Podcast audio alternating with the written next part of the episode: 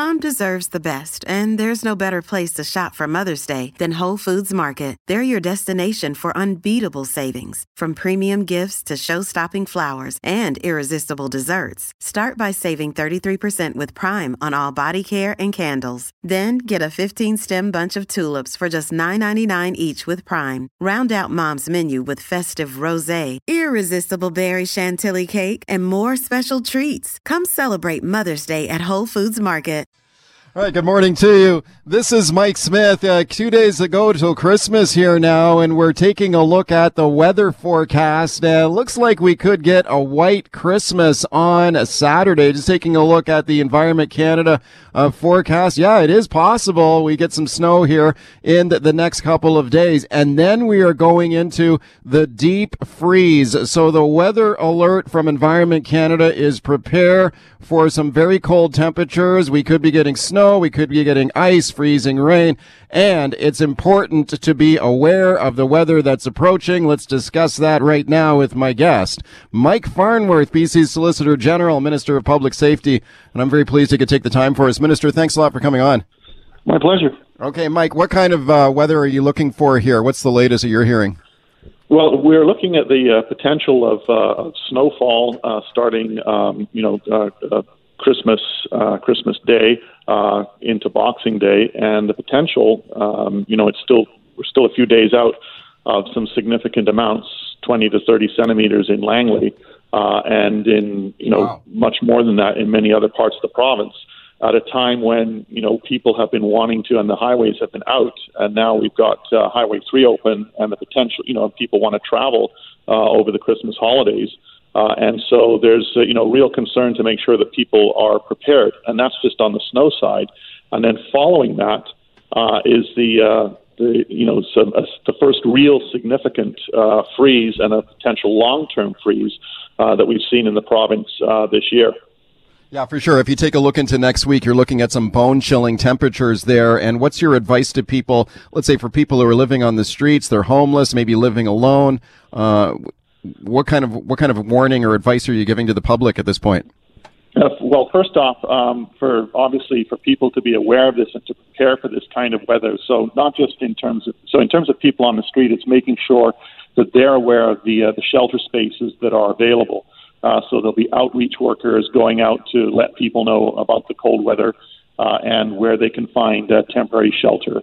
Uh, there's about two, just over 2,200 uh, permanent year-round shelter spaces, but we've added uh, more than 1,900 temporary shelter spaces, an additional 360 what are called extreme weather shelter spaces, um, and communities issue uh, an extreme weather alert when those spaces are, spaces are available. So it's making sure that people on the street uh, know that there's where you can get shelter, and at the same time, police are also aware and are able to connect people who are homeless with shelter supports and services where they're needed. At the same time, for you know, people uh, just need to be aware too. It's it's important to check, you know, your your pipes and your your outdoor taps and those kinds of things because what we also don't want to see is is homeowners um, experiencing cracked pipes or or uh, you know those kinds of things uh, that can cause uh, real problems in temperatures uh, that, that are potentially down, you know, minus minus 11, minus 12, minus 15, for example, um, and especially over an extended period of time. Yeah, I'm taking a look at some of the uh, the local advisories from the city of Vancouver, for example, and a, a, lot of these warming centers and shelters are run locally at the municipal level. Does the province coordinate with local cities when you get extreme weather events like this? Yeah, the the province uh, coordinates with local communities. Uh, we make um, there's funding available as well uh, in terms of opening up uh, warm, warming centers uh, for communities. Uh, the province coordinates as well, works with with First Nations to ensure that they're aware of the supports that are that are available, and and and getting that message out, and particularly right now um, you know, on our roads, uh, especially yeah. with uh, with the potential for some significant snowfall. You know, people need to be prepared. They need to make sure one that they've got snow tires on.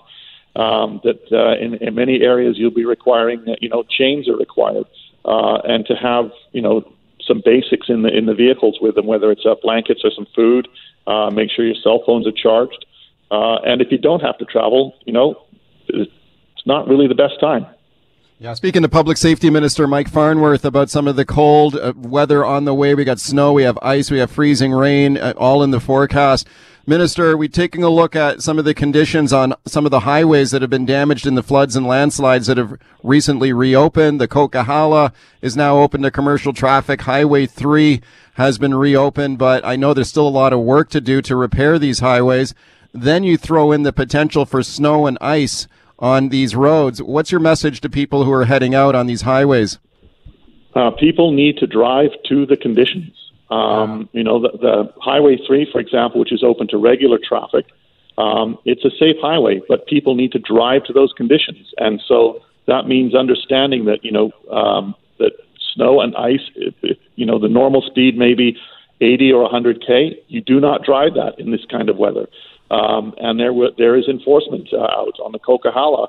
Um, again, you know, this is for uh, commercial traffic uh, only but uh, there is enforcement on that uh, on that highway, as well as uh, um, you know reduced speed limits uh, in many sections, particularly where the repairs have been done. And people need to be vigilant and extremely careful. Uh, and when you've got this kind of this kind of uh, low temperatures for the you know for the coming week, starting next week. Um, there's a, and, and the desire for people to get to places where they haven't been able to get to for a while. Um, you know, people, if you don't have to travel, don't travel is the best advice. Yeah, for sure. I mean, some people are going to travel though at the holidays, of course, to reunite with family if they want to get into see family in the interior or whatever. And in some cases, Highway three may be their only option. And that highway, that is a tricky highway to drive in the best of times. I mean, it's twisty and turny and you got switchbacks, but then you throw in the damage from the flooding and the landslides and then ice and snow on top of that.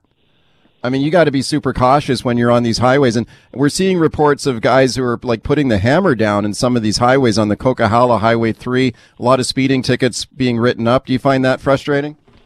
Oh, it's always frustrating. And some of the videos we've seen of people passing on a, a double yellow line around a blind corner, uh, yeah. it's, you know, that's just appalling. Now, the good news is, is that individual and that company um, not only got ticketed but had a license removed um, as well uh, and they they handed out over 116 uh, speeding tickets just before um, uh, just before the uh, the opening of, of the uh, Coquihalla. Um, but uh, enforcement is there is out there, and the reality is this: is people need to take this into account. This is you know it's not sort of like a this is not a summer drive. Uh, Highway three is open, but it is a it is a twisty, winding road. Um, it's uh, you know it's why the commercial vehicles want to go on the Coquihalla because yeah. it's a you know it's a big wide highway. Minister, thank you for taking the time this morning. I appreciate it a lot. My pleasure. Slow down, Homer. Don't worry, honey. I know exactly what I'm. Whoopsie. Tap the brakes. Tap the brakes. Turn into the skid. No, away from the skid. Go Good. Go to the left. Go to the middle. Shut up! One at a time. Okay, okay, as Homer trying to figure out how to drive in the snow and ice. Let's check in with Sterling Art now. He's a winter tire and driving expert. He's the owner of OK Tire. Hey, Sterling. Hey, how you doing, Mike? I'm I'm doing good. Uh, so it's funny to listen to that that Homer Simpson clip there. He doesn't know how to drive in the snow either. So when you get into a skid like that, what are you supposed to do? You drive toward the direction you're skidding in. Is that is that what you do? Well, the biggest thing is you want to look where you want the car to go, and and you'll you'll actually turn you'll naturally turn into the skid. That's really what you want to do. Of course, you want to slow down a little bit as well, but obviously you're going too fast. But yeah. Yeah. Okay. Let's talk tires for a second here, Sterling. So right now, what kind of winter tires should people have in their vehicles? Um, bare minimum, you want to have all weather with the mountain snowflake. Um, ideally, winter tire, like full winter tires, would be a a very good option. Okay, so I get confused, and I know other people do too, when we start looking at the tire, whether it's winter tires, snow tires, all weather tires, all season tires. Like, what are the differences? Like, all season, all weather, those are different things, right? They are. Um, an all season tire essentially is a three season tire, we call it. Our well, you know, even just a summer tire, rain tire would be a good way to look at it. All weather tires rated for snow and ice, uh, something you can leave on all year round, but that's where you want to, at least minimum, that's what you want for winter. Right. And what if you, do you need four, four snow tire, like four winter tires in your vehicle, or can you get away with two? No, you always want to have four matching. So yeah. either if you're going to have all season, all weather, or winter, you want to have four the same. And what if I've got all-wheel drive on my vehicle? Does it matter? Is that you still need the winter tires? Yeah, it, depending where you want to go. Like if you're around town, you know, you could probably get and and you're willing to stay home when it's bad. you- You're probably fine with what came factory, but even so, like uh, an all-wheel drive still has to slow down and steer, and those are those are the times when the uh, the winter and all weathers will help you the most. Okay, Sterling, let's uh, squeeze in a couple of calls here while we can too. Dave on the line in Langley. Hi, Dave. Hi there. Hi, go ahead. Yeah, I just um I want to just make a note to everybody in the Lower Mainland. Like, we need to stop slamming on our brakes. That's the major problem here with all our hills. Uh, back in Ontario, you'll never find anybody slamming on brakes. They'll pulse their brakes. They'll tap them. Tap them. multiple times. Yeah. Um, that that's what we're finding that happens everywhere around the Lower Mainland because everyone's skidded out from slamming on brakes and Yeah. going right into the ditch. Yeah, you go into a lock. You go into a lockup. Uh, Sterling, you have any thoughts on that? Yeah, you know what? Most new cars will have anti-lock brakes, so you you can just if you gently get on the br- you, everything you want to do in the snow is just gentle and smooth. Like you like the caller said, you don't want to just hammer the brakes. If you get on it gently and smooth, the anti-lock brakes will actually do a lot of work for you. So get on them smoothly and then progressively get onto the brakes a little harder as you need it, and the car will actually do a lot of the work for you. Yeah, I mean, like, what about like tap tap the brakes?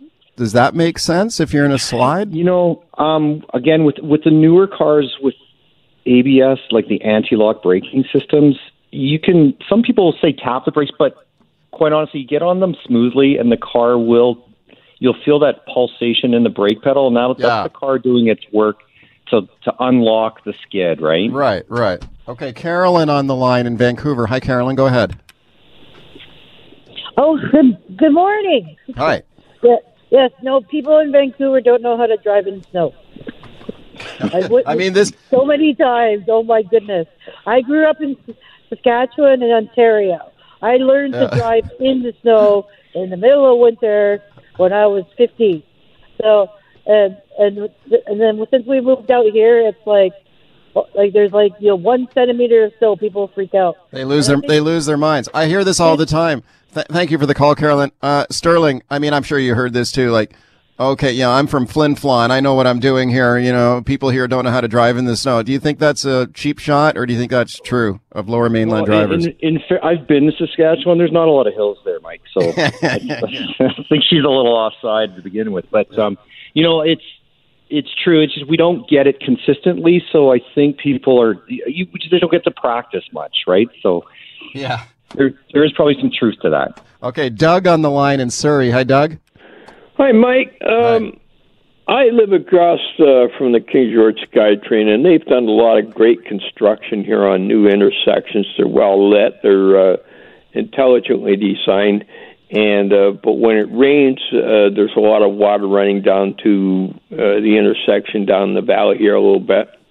But uh, people get their garters in a knot when they think that they're uh, um, the light's going to change and oh, the world is going to end if they don't get to the other side of the intersection. They should, if they're caught speeding and trying to run a light, there's enough space in Surrey that in weather like this, set it aside as an impound lot. If you're get, if you're caught, you lose your car to the end of January. End of Okay. discussion. Okay, thank you for that. Well, you know, I guess we should all we slow down a little bit. You got to drive to the conditions, and if you've got snow and ice, you should drive to those conditions. Sterling, we just got a minute left here. Where is your OK Tire located again? I'm on uh, Kingsway in Vancouver, right near Victoria Drive. Right. Okay. And how much are four winter tires going to set me back these days?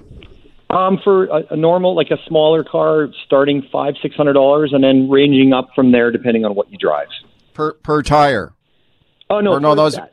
per set. Yeah. Okay. Oh, Yeah. yeah. Thank goodness for that. Okay. Yeah. So that's per, not per, that expensive. per set. And then, do you guys do tire storage? Like, if I want to take my summer tires off, can you store them for me? Yes, we store Okay. them on site for um, for convenience.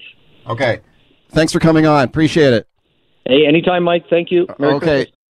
This is Mike Smith. COVID cases surging in the province. We're seeing a record number of cases right now, especially with the highly contagious Omicron variant of the virus. Let's talk about living with COVID and going into quarantine during the holidays. Worst possible timing. My guest is Tracy Sherlock. Tracy is a freelance journalist. She writes a lot about education issues in BC. She's been a frequent guest on this show and she's been writing lately about what it's like to catch COVID and go into quarantine. Tracy, thank you for coming on today. Thank you for having me, Mike. You bet. Thanks a lot. I recommend your blog, Pandemic Diary. I encourage everyone to follow you on Twitter, where I learned that you are on the mend and feeling better, which is great to hear. How are you feeling today? Yeah, I'm done my quarantine. I'm pretty much all better, but I do have still a little bit of residual uh, congestion which makes me worried about being around people too much. Okay, but you're not. They say you're not uh, contagious anymore, though. I guess. That's correct. Yeah. yeah, my quarantine was over Monday. Okay, that's great to hear. When did you when did you test positive for COVID? I tested positive on December the 9th. Okay, and how did how did you get it? Do you know? You know, I have no idea how I got it. I really was living a very low risk um, lifestyle. I I did go to a couple of restaurants with friends, but about that's about the highest risk thing that I did. Otherwise, walks um, walks outside with friends. I did go to the uh, physiotherapy. I went and got a massage one day. That's it. So no parties. I'm not sure where I got it. Right, and you're va- you're double vaccinated. Correct. I am double vaccinated. Yes. Yeah, this is it. I mean, people are people are testing positive even if they're fully vaxxed. And I, I read in your blog that you were in a car at one point, and you, you think maybe a couple of friends caught it from you. Is that right? Definitely, uh, two friends and two people who I live with caught it from me in total. And with the two friends, the only thing I can pin it down to is that with each of them separately, I drove on that uh, day Thursday, December the 9th, before I had any symptoms. Um, that was I got the first symptoms that night, and but during that day, I drove separately with with both of them, and I'm pretty sure that's how I spread it to them. Oh dear. Okay, what was it like when it first came on? What were your symptoms like at the start? you know, it's funny because I'd been wearing a, an N95 mask that day, um, it's the first time I'd ever worn one, but I was around uh, more people than usual, so I thought I would wear one. And when my the very first symptom that I had was a, a dry throat, and honestly, I thought it was from wearing that mask all day. I thought that you know maybe I hadn't drank enough water because you can't really drink water properly if you're got a if you have a mask on. It's awkward. You know you have to take it off, etc. And so yeah, it was dry throat that came on first, and then sort of a dull headache um, so that was the first night, and then as the disease progressed, those symptoms really just got a bit worse. That's that's how I would describe it. Like the headache became head congestion. At one point, that went into both of my ears, and that was quite painful. Um, the dry throat became more of a sore throat, which became more of a like a cough, clearing clearing cough, sort of. Um, yeah, I did have some body aches and pains too but those were my main symptoms. And uh, you know, we often hear people say they lose their taste of smell, their taste, uh, and they can't taste their food. Did that happen to you? It did not. I kept my sense of smell and my sense of taste, and I never had a fever either. So I really didn't have the classic symptoms. Okay, so it sounds like it was pretty mild. And then, um, you just, was it easy to uh, get tested? You know, uh, when I, so that was early December. December 10th was the day that I got tested. December 9th was my first symptoms. And really, I only had to wait about 10 minutes at the testing station. But it was within a couple of days from then that lineups started getting really big and sort of people had to wait an hour or two hours. I saw like five hours the other day. Yeah. But when I did it, it was very easy. There were just a few cars ahead of me. Yeah, it sounds like you were kind of at the start of this recent wave. It was sort of going going up. The case count was going up early on there, and so I, I, suspect if you were trying to get a test now, you'd be a, you'd have a much longer wait. I'm speaking to Tracy Sherlock about her experience with COVID. Did they tell you if it was uh, Omicron?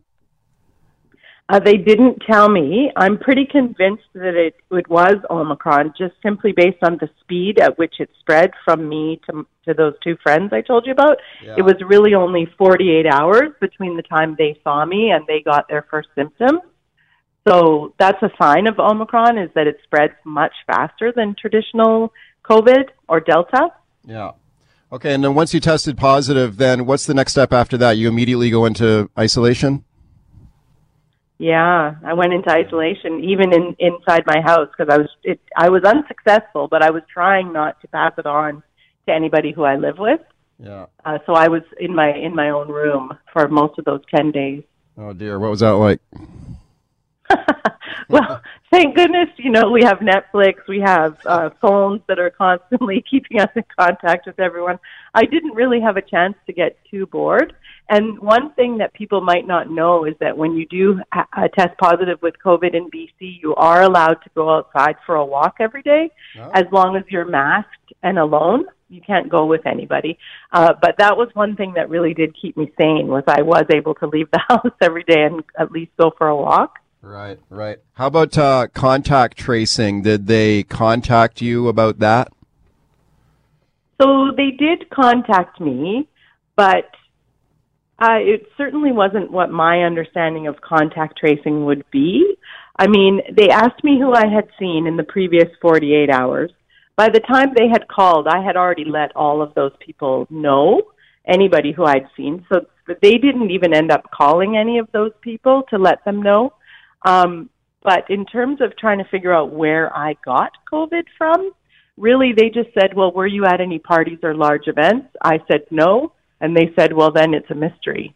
So, yeah, and I'm sure now with the huge surge in cases, I'm, I don't think there's any of that going on really at all. Yeah, did that surprise you at all? I mean, did you expect them to do sort of a more sort of deeper dive into your contacts or I did. Yes, I thought that they would try to figure out how I got it, really, and make sure that everyone uh, who I had been in contact with was informed. You know, I had already informed them, but lots of people wouldn't wouldn't do that. You know. Right. How, did, how is this? Uh, how did it impact when you're in the uh, you're in isolation during those days? Did you have to cancel any plans? I'm sure you did. Oh yeah, yeah. I had to cancel everything. you know, uh, it's that time of year with Christmas um, gatherings had been planned, and oh, and uh, my husband and I were supposed to go on a a little holiday to Vancouver Island, and we had to cancel all of that. That was disappointing. That was really the first thing we had planned um, since COVID started almost two years ago. We planned a little getaway to um, Kingfisher Spa on Vancouver Island, Nice and place. yeah, I've never been there, but I I really wanted to go there, and so we had to cancel it. But we'll go back. We're going to go back in the future. Yeah, and uh, it's interesting to read your blog, Tracy, about your experience. And thank goodness that you know, you've gone through a mild bout of this, and you're on the mend now. Um, but you did; it is a learning experience for you, and, and it's interesting to hear you share your experiences. So let's talk a little bit about that. Like, you know, your most recent blog post, you talked about some of the myths around the current COVID spread.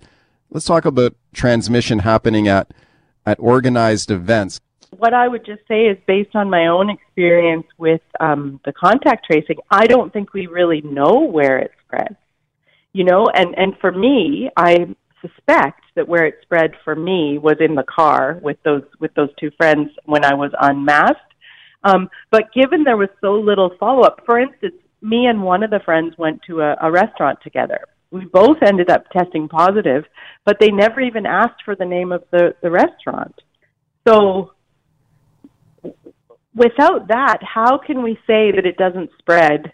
I don't want to pick on restaurants. I don't think it's their fault, but how can we say it doesn't spread, say, for instance, in a university exam classroom when we're not really tracking whether it spreads in those places? Yeah, yeah, no, it isn't. and you take a look at the um, the shutdown, the or the public health orders that have been issued this week, and some places have been shut down, others have not, and it, it certainly does lead to questions around, well, what is the rationale be, around like shutting down a bar but not shutting down a pub, or shutting down a gym but not shutting down restaurants? So. I mean, it sounds like you know you you could get it in these places too. What about uh you know you're double vaccinated? You were uh, waiting for you hadn't got the booster though, right? You're still on the list for the booster. Correct. And Yeah. interestingly enough, today is my six months uh, from getting my dose two, and I have not been invited for a booster. Right. And okay, so you're double vaccinated. You still caught COVID. The people around you are all vaccinated. So I mean, if you're va- if you're double vaccinated, you can catch this virus very easily. It sounds like. Oh, 100%. All of the people who I gave it to, which is four, which is devastating. I don't like giving it to anybody, but every single one of them was double vax. Wow. Yeah. And that certainly that sure sounds like Omicron because we're we're told that you know a lot of people are double vaccinated or getting the Omicron variant of the virus, although they haven't informed you what it is. But it's it sure sounds like that's what it is, right? It absolutely does. Yes, I believe it is. Yeah. Mhm. Okay, where do you go from here now? So you're you're good to go. Your quarantine's over. You're not infectious, but you still I, you still feel nervous about it, though, right? I absolutely feel nervous about it for two reasons. I feel nervous about spreading it because I already did that without having, you know, without having any symptoms or knowing that I was spreading it. So I'm nervous about spreading it again. Um, and I'm nervous about getting it because I got it from some unknown situation. I didn't do anything that was high risk, but I got it. So that means I could get it again. The other thing about Omicron, and, and I don't know you know, we're still learning a lot about it, but it's really good at um, uh, reinfecting people. So people who've already had COVID. Yeah. So we don't know what that means, right? I could get it again. Tracy, uh, I'm glad it was not a severe bout of the virus that you suffered through here, and I'm glad you're back on the mend. And I hope you have a very healthy and happy New Year. Thanks a lot for coming on to talk about it today. Okay, thanks for having me, Mike.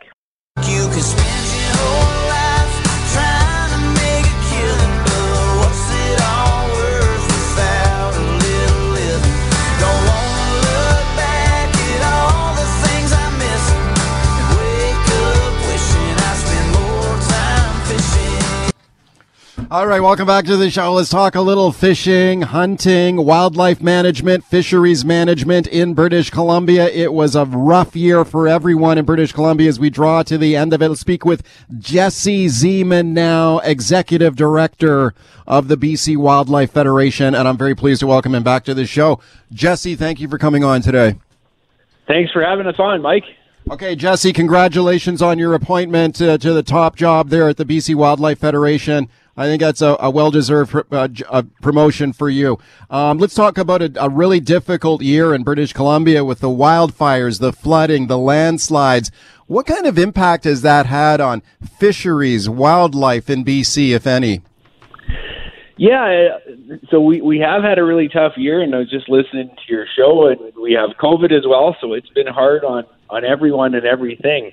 Uh, when we look at the wildfire piece, uh, what we're learning and starting to really realize is that uh, a lot of our wildlife evolved with fire, and so fire, when it's managed and done at the right time of year, is actually good for wildlife. Um, it helps essentially kind of clean up some of the the dead trees and allows sunlight to hit the forest floor. It opens the canopy. So there's a whole bunch of benefits for wildlife.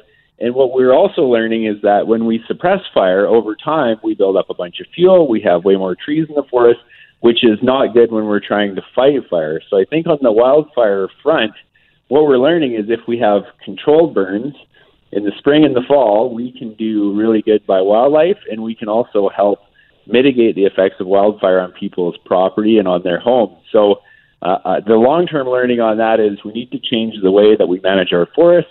And ironically, that what's best for wildlife is also what's best for people.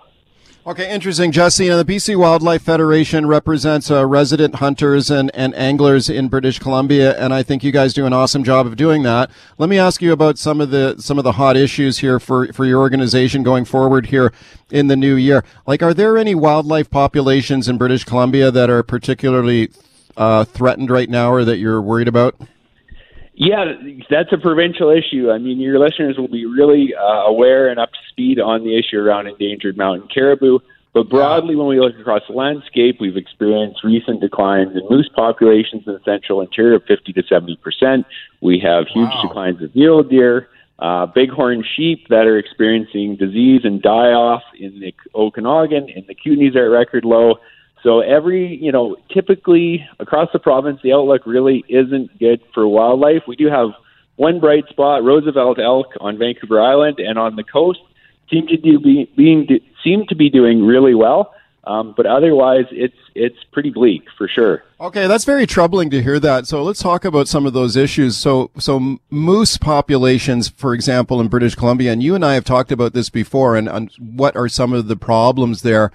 What is reducing that such a dramatic reduction in those numbers? What is causing that? Yeah, a lot of this really again ties back to this business of, of forest management. And when we look at research that's been done by um, you know scientists on moose, uh, particularly in Alaska, when a fire goes through, same thing. You have a whole bunch of vegetation that comes up. Um, you have trees that also fall down, so moose are better uh, able to evade their predators. And moose populations increase drastically, uh, sometimes for as long as 30 to 40 years. And so in BC, where we see the biggest declines is typically places where we've had salvage logging as a result of pine beetle kill. Um, moose habitat isn't that hard to make, but the challenge with moose habitat is it's not always what's best for running logs through mills because moose prefer deciduous um, forests. And so this is really about the way that we manage our landscape, putting fire back on the landscape, which again is you know, going to be good for protecting people's homes in the long run, and it's also going to be good for moose. Wasn't there some disease that was affecting moose as well? Like, was it Lyme Lyme's disease? In other parts, they're definitely saying um, brainworm is is an issue uh, in the northeastern United States and in Manitoba. They're they're really uh, considering that as as one of the factors. But in BC, you know, uh, the irony is in places where we're trying to do caribou recovery um, and trying to manage moose down is also where we have moose populations increasing. So, you know, uh, w- we could be doing a better job. It's just a matter of focusing investment. And really, the big thing is thinking about how we manage our forests and trying to manage our forests for wildlife. Speaking of Jesse Zeman, Executive Director BC Wildlife Federation, you mentioned some of the work that you guys are doing with mule mule deer. What what's a mule deer? Like I'm I'm familiar with like a white-tailed deer, but a, a mule deer is like a is that like a bigger species of deer? Yeah, so they're they're a relatively new species of deer. They evolved maybe you know one and a half million years ago versus white-tailed deer, which are a much older species, but they're kind of an iconic species in the West. And so mule deer again evolved in these open forests where they like to see a long ways. They're the ones that have really big ears, hence mule deer. Um, and they also have a white bum with a black black tip on their tail. And so, in a whole bunch of parts of the central interior, we've seen dramatic declines in mule deer. Um, in the boundary region, so Grand Forks, Rock Creek, we've seen declines of up to 90% in the last 60 years in terms of hunter harvest. And so, people have uh, really put, you know, put their money where their mouth is. And we started a project about five years ago, which has turned into the biggest collaborative mule deer research project in the province's history. Um, and for your viewers, uh, TELUS uh, supported us to build a documentary. It's called Community for the Wild. It's available on TELUS uh, Optik right now, and it'll be available to the public in the new year. That actually talks about how we're doing research, what we're looking at, and how we can hopefully restore mule deer. And a big part of that, again, Mike, is really about managing our forests and getting fire back on the landscape and managing for diversity. Um, that's the big the big thing in this uh, equation. You got the BC Wildlife Federation. You represent uh, resident resident hunters and anglers in, in British Columbia, and I've interviewed hunters, other hunting organizations in BC over the years who were concerned around the rules and regulations for guide outfitters who who uh, might bring in like American hunters to hunt big game animals in British Columbia. What is the uh, the current status of that? I mean, do you still have concerns there with those regulations with out of out of province, out of country hunter hunters coming to British Columbia? That's probably slowed down during the pandemic, I imagine. Yeah, yeah. So yeah, and th- that's a good. You know, the federation, the BC Wildlife Federation, is the largest and oldest conservation organization in BC. We have over well over forty thousand members, over a hundred clubs. Uh, some of our clubs started actually in the eighteen hundreds. So a long history in terms of conservation in BC. It's really interesting. Over the last just over a year ago, we started this coalition called the Fish, Wildlife, and Habitat Coalition.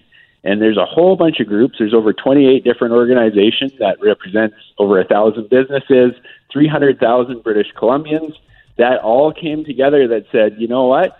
We can all fight over these individual little issues that really divide us, or we can all come to the realization that BC is losing fish and wildlife and habitat at such a rapid rate that none of us are going to have the ability to function moving forward. And so all of these groups came together under the banner of the Fish, Wildlife, and Habitat Coalition.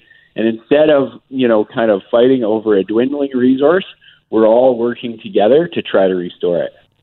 Okay, I, I, like the sound of that. Let me ask you about. I, I'm a I'm an angler myself. I enjoy fishing when I get the opportunity.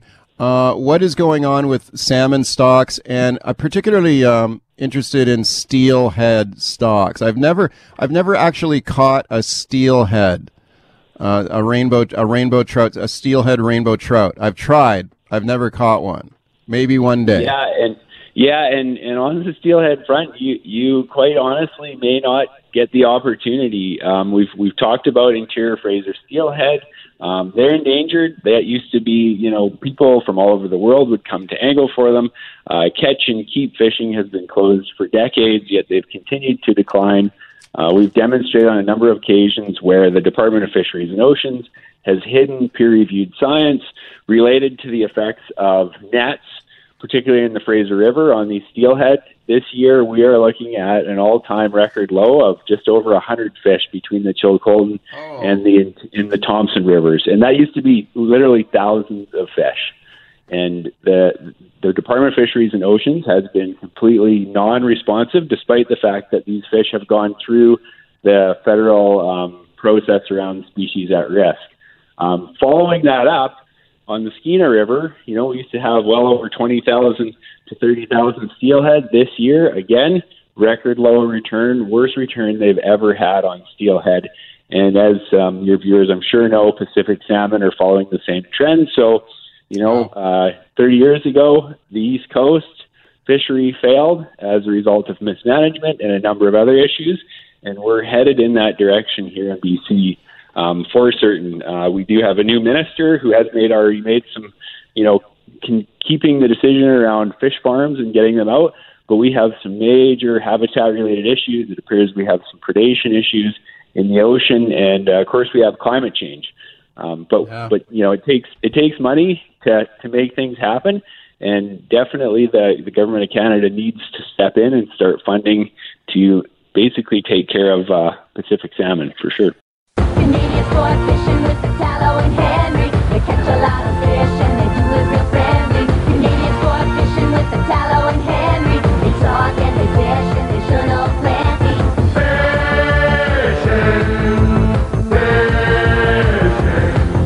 Canadian sport fishing on TSN. Okay, it used to be my favorite show there.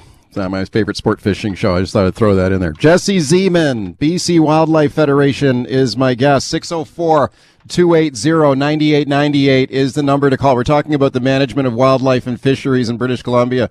Star 9898 on your cell. You mentioned earlier, Jesse, about endangered caribou herds in, in British Columbia and the, you know, the controversy over management of uh, wolf populations. Like there's a wolf cull that's still going on in BC, right? To protect those endangered caribou. Do you support that wolf cull? Because that's really controversial. Yeah, the the BC Wildlife Federation supports science-based wildlife management, and secondly, we support setting objectives for wildlife. And uh, under the under the objective setting piece, uh, there's a you know there's a big there's a big disconnect here. When we talk about industry, or we talk about the forest industry, they have what they call certainty and certainty in supply, and so that means they get access to X number of trees. They have an annual allowable cut. In BC and in Canada, we don't have objectives for how many steelhead we should have in a river, or how many salmon we should have in a river, or how many caribou we should have on the landscape. And so, in the absence of those objectives, we end up with uh, no salmon and no steelhead and no caribou. And so, the caribou story really is about um, industrialization and natural resource extraction, principally logging over time. And what that's done is, again, it's opened up the forest floor, which has created food for other species like moose and deer and elk, which have increased significantly. And then we have um, predator populations, in particular wolves in the north and, and, and cougars in the south to a lesser extent, they increase as well. And just through incidents, we end up with more caribou that end up getting killed by predators, and over time they end up declining, which eh, leads us to this endangered status. And so, when we look at the habitat after all of this logging, um, you know, we have in the the in the temperate rainforest, inland temperate rainforest, we've got 80 or 100 years before that habitat gets back to a place where caribou are essentially isolated from all these other species. So in the interim, you know, you, you need to manage the issue related to predation. You don't have a choice. The alternative is that caribou go extinct, and I don't think anybody wants that. Okay, squeeze a call in here on the open line. Mike calling from Surrey. Hey, Mike, go ahead. Hey, I've got a, I've got a question. It's really about the moose population. You know, uh, one of the things I found, I had an office up in Prince George for about 20 years, and uh, I noticed that everybody and his brother had a moose tag. Like there shouldn't be so many moose tags, and I used to be concerned because I thought, you know, they and they all seemed to get moose. Like they would be six or eight people in an office. Everybody got a moose. Everybody in the hotel got a moose. You know, and I'm just wondering, are we over hunting some some of these? Uh, uh, animals like like moose, for example. You know, are they just Okay. being overhunted? That's why it's a problem. Okay, good question. We got a minute left here. Jesse, go ahead. Yeah, that's a really great question. So, how we manage hunting is we manage hunting based on what we observe in terms of the moose population. And when we talk about how um, moose or any wildlife population changes over time, it's typically through female, adult female survival and then juvenile survival, so the calves. And moose hunting across just about the entire province has shifted away from harvesting um, cows and calves to a bull only harvest. So we're at the point now where much of our moose hunting and deer hunting is, is almost, in a sense, fail safe. And the number of moose being harvested by resident hunters, when we look over time from the 70s and the 80s to now, has gone from about 12 to 13,000 a year to 4 to 4,000 to 4,500. So we've seen a huge decrease in the opportunity and the harvest of moose in BC to adjust for these declines. But the, the overarching issue here, again, is going to be around habitat and predation and roads and logging practices for sure. That's what's driving You- it. Hunters are, are being worked out of the equation in terms of wildlife think? management. Hey, Jesse, do you think those numbers are are cor- like you know? Do you think the province is doing a good job in sort of limiting the hunting that's allowed in the province? We got thirty seconds here. Yeah, yeah. Hunting has become it's moving more and more to fail-safe regulations because the, the province. I mean, so let's put it in, into context. BC is the most poorly funded management, well, fish and wildlife management jurisdiction probably in all of North America. We have one of the most diverse jurisdictions, and we don't give it any money. And so over time, fish and wildlife management is moving more and more to fail-safe regulations in terms of hunting and fishing. Yet we Okay. continue with all of these things that are destroying fish and wildlife habitat. So the end result Okay. is they decline. Jesse, thanks for coming on today. Appreciate it. Thanks, Mike. Have a good Uh, weekend. Oh, is that the turkey? That looks dry. Show. That's drier than the Sahara Desert, you muppet. Really? Okay, here we go now with my favorite segment of the year how to roast a perfect Christmas turkey. Now, I am a home cook. I enjoy cooking the turkey dinner for my family. I've got a 15 pound turkey at home. I will be brining it on Christmas Eve, roasting it on Christmas Day. Let's discuss now how to cook a perfect, moist, beautiful turkey your whole family will love. Caren McSherry is my guest, founder and president of the Gourmet Warehouse. And Caren, I look forward to this conversation every year. So do I, Mike. And I, I look forward to it even more this year so that we can bring some actual happy news to our listeners because we all need some happy.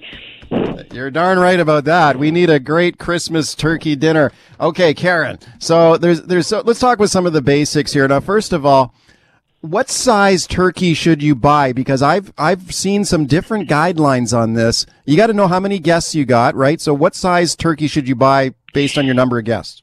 Usually count for a pound to a pound and a half per person. Right. Because when you discard the bones and all of the oil and it shrinks as it cooks, that's what you're left with. And everybody wants leftovers. There's nothing better than a leftover Boxing Day turkey sandwich. Yeah, for sure. And I always get the fresh turkey. I mean, you know, a, a frozen turkey, I guess, is, is an option for people. I, is a frozen turkey cheaper typically? Yes, it is Yeah, typically yeah. cheaper. It is definitely cheaper, but the fresh you get, it's much more moist. Um, it brines better. It, it everything is just better. But if you can't and you have no access to fresh, you can a frozen turkey will be fine because it's all about the cooking and the presentation and the sides. Okay, let's let's talk about the brine now because I know you're a big believer in brining the bird, and and so am I. I've been totally converted on this. So, what do you? Let's talk about how you do that. What are some of the basics on that? So the you can either buy a brine mix where you just add the water, or you can a brining solution would be um, kosher salt. Has to be kosher salt. It cannot be iodized regular table salt. It must be kosher salt, sugar, and then aromatics. And aromatics would be thyme, um, rosemary, garlic. Um, you know, throw in a few little chilies, anything, any flavors that you love, and you're going to boil that down until the sugar and the salt are completely dissolved. Then you cool it completely. Do not even think remotely that you're going to pour that hot liquid over that uncooked No. bird. Big disaster. So cool completely. It's cold outside, stick the whole pot outside on your deck or in the garage and it'll cool right down. As soon as that brining solution is cooled, they sell things like a brining bag, which is like a great big giant Ziploc bag, and and and it's a thicker plastic so that it won't puncture easily.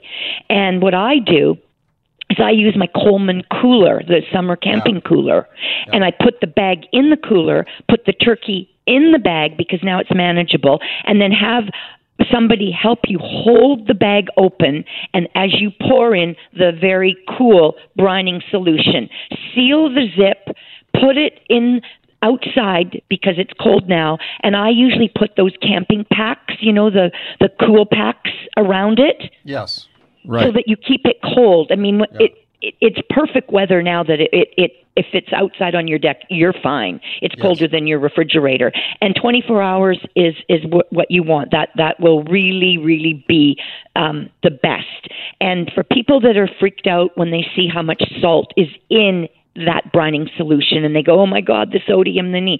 It doesn't do it. It's not does not make your bird salty. What it does is it just breaks that outer protein down so that it opens up and that bird then becomes so adaptable to the roasting.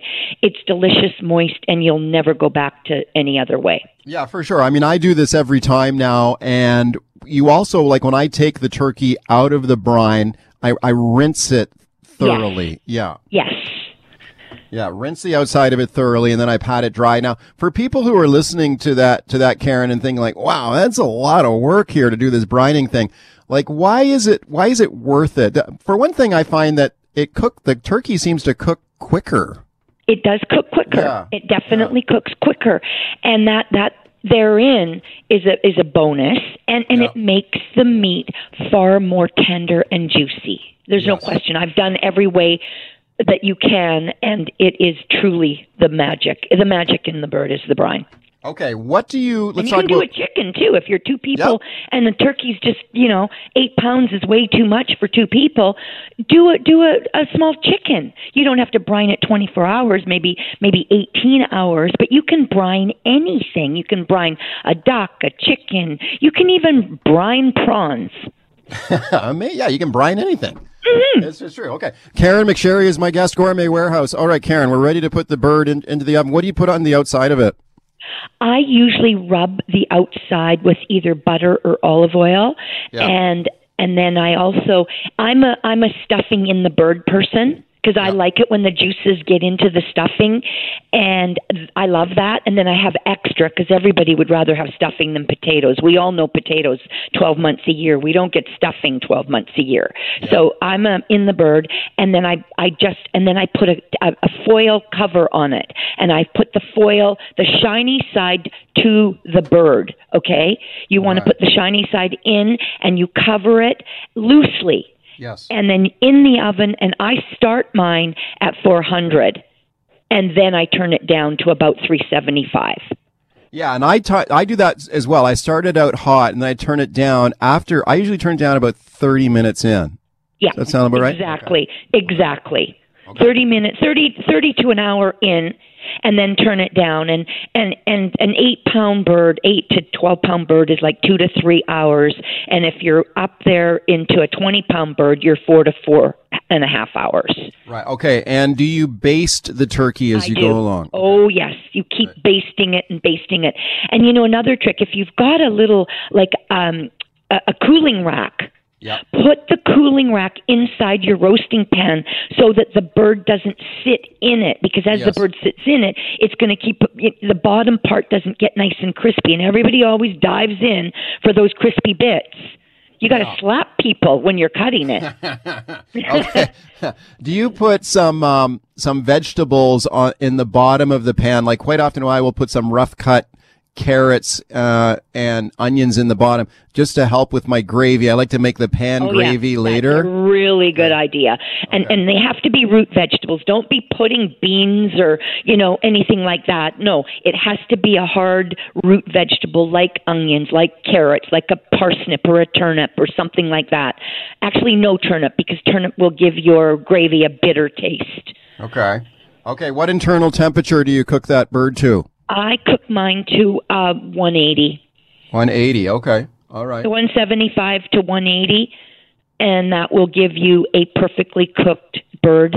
Um, you know what? Brining will be what much quicker, so you're going to take time off that, and it could be a little bit lower. So what, it, some people say 170 to 180. So in that thing, all you want to do is wiggle that leg. So you're going to take the leg and you're going to wiggle it, and when it wiggles free, and you can almost with your hand break it, you know that your bird is done. So if you don't have a thermometer, you should because it's really helpful all year long. But you can wiggle that and then you're going to cut it. Juices should run clear, not pink. Nobody will eat a pink bird. No, no, no. You don't want that for sure. You don't want it underdone, but you No. don't want it overdone either. So it's no, a, it's no, no, no, tricky. no. So it's tricky. So- So, you're going to wiggle that that leg, and that leg, if it resists, it's not ready to give it up. Yeah. You want it to so that you can actually just tear the the leg off, and wham, you're ready. Right. And another thing that I like to do is I like to s- start the bird fairly early, like maybe a little earlier than you would think, because that bird, after it's out of the oven, it can sit there. And you should let it sit before you carve it, but it can sit there for quite a while, like longer oh, than it you has to sit. Get Yeah. a nice clean kitchen towel, not paper towel, a, a, a cloth towel, and cover the bird. Like give it a little comforting before you're going to eat it. And that what that does is it settles the juices down. If you Yeah. take it out of the oven and you begin carving. Everything releases, and now all those juices are now in the bottom of the pan, and you don't, or the the serving platter, and you don't want that. You want them to absorb back into the bird, which they will if you let it rest. All right, welcome back to the show as we're talking turkey here with Caren McSherry from the Gourmet Warehouse. Lots of calls. Let's go right to them. Laura in Surrey. Hi, Laura. Hi there. How are you doing? Um, I'm good. I really enjoy this. I'm like uh, her, and I like to stuff my bird, and I've been always really fortunate to have a really nice tender bird. I have just one question. I've often got the thermometers, and um, they don't work. I've had over three of them brand new and when i put them in the turkey and then i take it out to check it i notice that it doesn't work has anybody else had an issue with that because you can't return them of course Mm.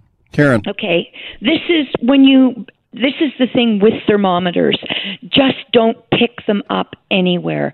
There are two companies um three maybe in in North America that actually make all they do is make thermometers. You don't want to buy a thermometer from a company that doesn't make them as their primary um, career, uh, because that's what they profess. They they know it. They know the technology, and so when you pick them up at at, at random places, at Winners or Home Sense or whatever, and there's lying about, you're getting a lie about. You want to deal with companies like a company, a CDN.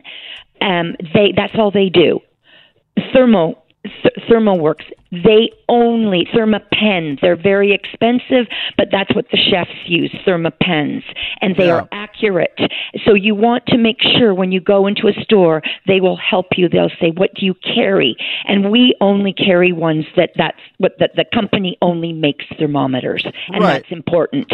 And if you do pay a bit more, I mean, I think it's worth the investment for sure because you will have that if you love cooking. And, and I've had some um, some thermometers that have not been great for me too, Laura. So I know exactly what you're saying there. Julie on the line in Delta. Hi, Julie. Hi there, Mike and Caren. Hi. Um, my question is if I don't have a brining bag, can I put my turkey directly into the cooler and then pour the brine over top of it? if your if your cooler is really small like you don't want like the big big cooler that your turkey's only going to be sitting in like two inches of brine. The purpose of the bag is that you can roll it that the the bag surrounds the the brining the brine solution surrounds the turkey. I kind of go in sort of every like four hours and i'll turn it upside down so now the top is in it so that really is brining all the way around. So if you have a small cooler ones that you just sneak beers on the beach with that would work Okay, perfect. Thank you so much. right don't don't put it in the 20 liter you know two week camping trip cooler because you'll it's going to just sit in a waiting pool Yeah, and the other thing that I've done, I, I usually put mine in a cooler and out on the back porch if when it's cold outside, Caren, and I, I put some ice cubes in there too to make sure it stays yes. cold. Yeah, because you don't want it getting warm. But in this weather, you don't have much to worry about outside right now. we're good Yeah, Anne in Surrey. Hi, Anne. Hi, um, I was going to tell you that um, my grandmother had a recipe that I entered in a contest when they had Zellers and they had a recipe contest for Thanksgiving recipes, and it won the best one across Canada out of 100. Wow. Yeah. Wow.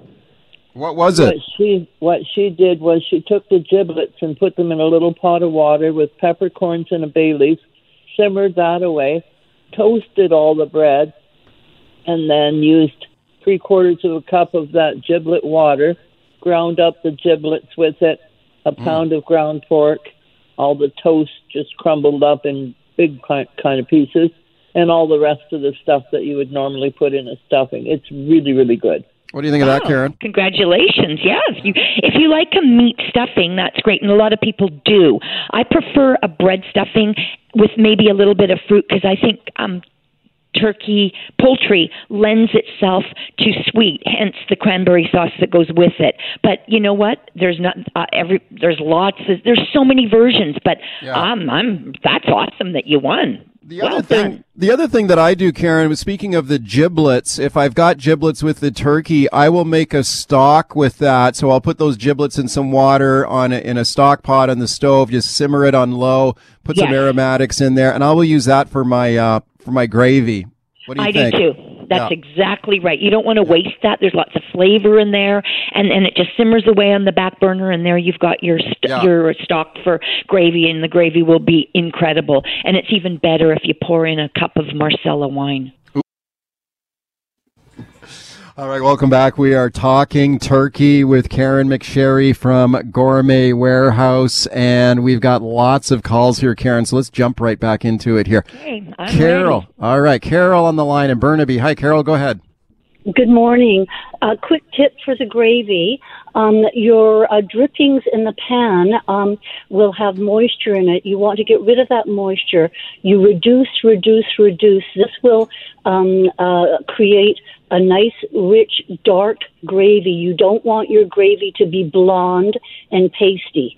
Um, so you reduce and then you add your flour, you make a roux, and then you add your stock and um, uh, you don't want it to be. You don't make a whitewash. That'll make Yeah. it pasty and blonde, and uh, good enough to put in your wine glass and drink it. Okay, okay, I love, I love it. Good one. Okay. What? Any other gravy tips from you, Caren? Um, just make sure that you cook that flour out. Yeah. Because if you don't, it will be pasty. You must cook that roux, cook it down, and then slowly add the stock. Don't dump that that that in all at once, or you're just going to have a, a lots of lumps. You want to do it slow and get it all in, in emulsified, and then add your next ladleful, and then again and again and again until it's to the consistency that you like your gravy. Yeah, you know And what I know saw. You know what I saw Jamie Oliver do once on a on a video that I saw. He he cut the wing tips off the turkey. You know the part you don't eat, like Yes. the, the wing Yeah, tip, yeah. and also Yeah, yeah. You know the little tail part too. They call I think some people call it the Pope's nose. There, The that Pope's little nose. yeah, Basically, it's the butt, Mike. the butt. It's the butt. I always tease my kids and I say, "Here, the Pope's nose is for you," and they're like, Oh yeah, it's the part nobody eats. But he would cut that off and throw that in the gravy just to sort of mix it around in Give it there. some flavor, sure. Yeah, I no, love lo- Jamie Oliver. Yeah, he's great. I, I do that every Uh-huh. time after I saw that. Dennis in Delta. Hi, Dennis. Hey, Mike. Uh, one time uh, I was watching the Food Network and I picked up a good tip. Uh, they uh, used like a rubber spatula and worked the skin away from the breast meat and then uh, mix up a, uh, a little compound butter, like a quarter cup of butter with some seasoning, salt, and garlic powder, and then work it up in between the uh, the breast meat and the skin. Yes, Oh, it's a great plan. Yeah, love Yeah, it. then yeah, then I just roasted it covered at 350 and it comes out perfect. But uh, one other Be thing I careful got not one to ti- tear your skin, though. yeah, that's why I use a like a rubber spatula. So yeah, you got to be really careful. Yeah. But one one thing I got for Christmas one time, I don't know they have them at the Gourmet Kitchen, was a uh, a silicone um, turkey basket that you set in your roasting pan, then put the turkey on top of. So then when you take your hot turkey out of the pan when it's done, you just have a couple of handles to you can lift it out really easily. We have every lifter possible, honey. Yeah, yeah, that was actually it worked great. I use that all the time because I don't know about you guys, but trying to get a twenty pound stuffed turkey out of a roasting pan sometimes can be a little precarious. You have to call. You have to call in the troops for that one. Yeah, yeah. But it's it's good to have some sort of. Thank you for the call, Dennis. It's good to have some sort of a roasting rack. Like I got a big rack, big roasting rack that I put right in the pan. And then you just lift it out, and then you don't break the, the turkey in half. Right, and then it also creates some space on the bottom of the turkey too, right? You which know, is just like some important air. because Yeah. you don't want that sitting in liquid the whole time. Right, right, exactly. Kim in New West on the phone line. Hi, Kim. Hi.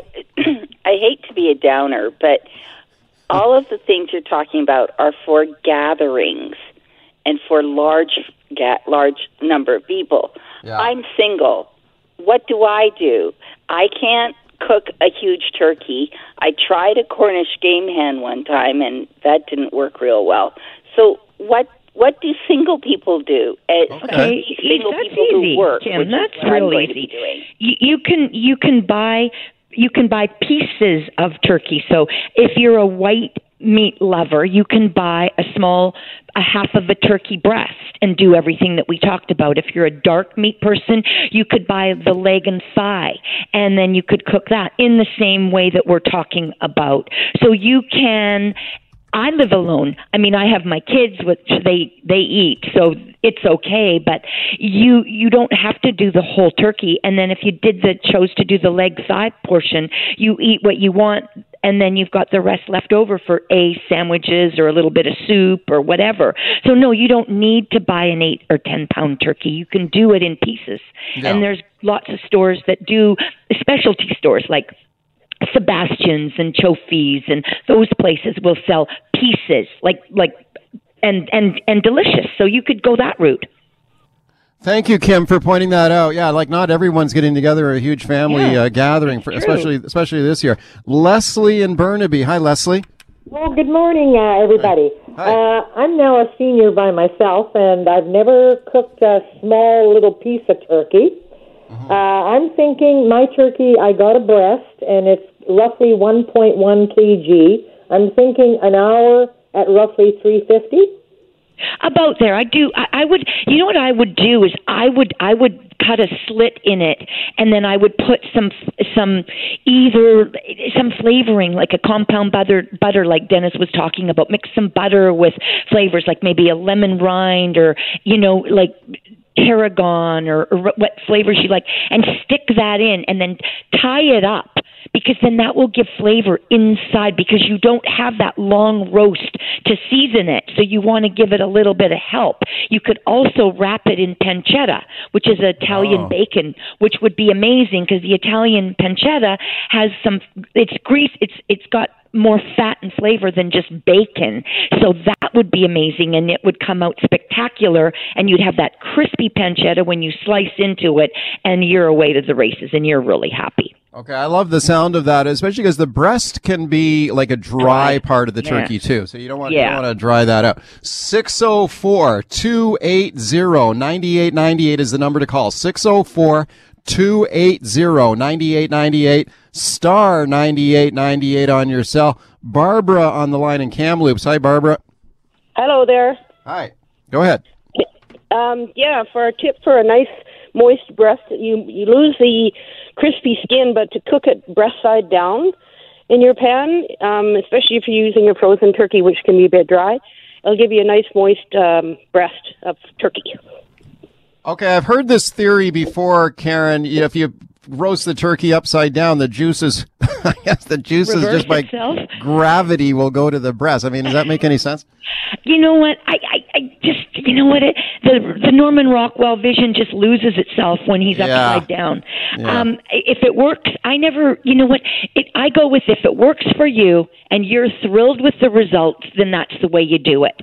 And if you're looking, you know, don't change what isn't broken. If you love it that way, Yeah, that's I mean, what I say. Sure. I mean, if that's working for you, I have heard that theory. I've never tried it before for pretty much the precise reason you just described. I want the, I want it the breast side up so that I've got that beautiful, Yes. you know, mahogany finish, right? Yeah, like they- the, that yeah. that gorgeous bring to the table, and you're prouder than a peacock. But Right. it, it's the brining that will never. Uh, the, the brining is why you do it because you'll never end up with a dry bird. Yeah. Can I do it? Can I just give a self selfless, selfish um, advice? Yes, if you of course. the best sides, I my latest book. Starters, salads, and sexy sides will give you every single thing that you could ever want for side dishes that are a bit more modern and upbeat. But that would be what I'd say. I have- love my sides. I have that book and I highly recommend it and it is absolutely jam packed with some of the best side dishes ever. So yeah, absolutely that is an awesome book, Caren. What would you say what is a good like okay, so if someone's thinking about a great side dish that's not too difficult. That's, you know, a bit more on the easy side, what would you say? I would say, oh, there's so many, but a really easy side would be um, Brussels sprouts. Yeah. And cut them in half, or even cut them in quarters, and bacon and Yes, maple yes. syrup on a on a on a cookie sheet. Do yourself a favor and put some parchment down so you don't have the cleanup, and and and then toss that up. Some pepper. You don't need salt because bacon's salty, and then toss that up and put that in the oven at 375 about oh, 30 minutes before you're taking out the bird and, and give them, keep stirring them. You're going to need a little bit of olive oil and you will have amazing Brussels sprouts. Or you could do that in a wok. No, in a walk, And the- okay. Oh. In a walk. And if you're challenged and with space and you only have four burners and you're, you know, doing potatoes and, and broccoli and cauliflower and all of those things, you know what? Revert to your barbecue as a source of oh, heat. Okay.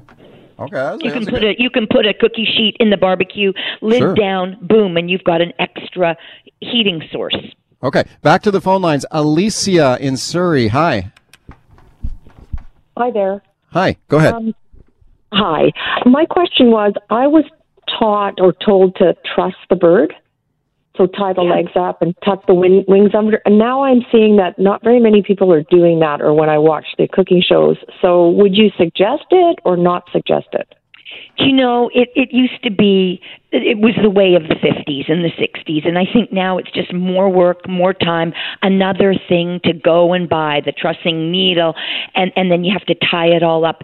You know what? You do it because the wings will spread apart. She'll just the bird will just flop.